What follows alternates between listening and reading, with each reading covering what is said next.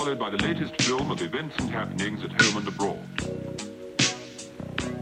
The truce talks in Indochina went on today.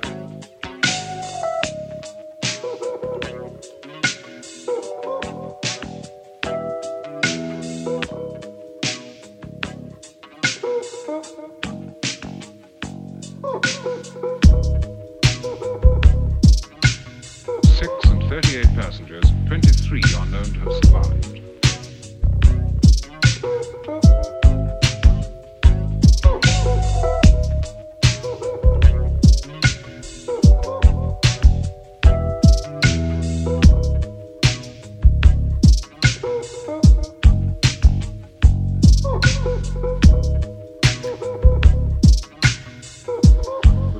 John F. Kennedy happened in Dallas at 25 past 12.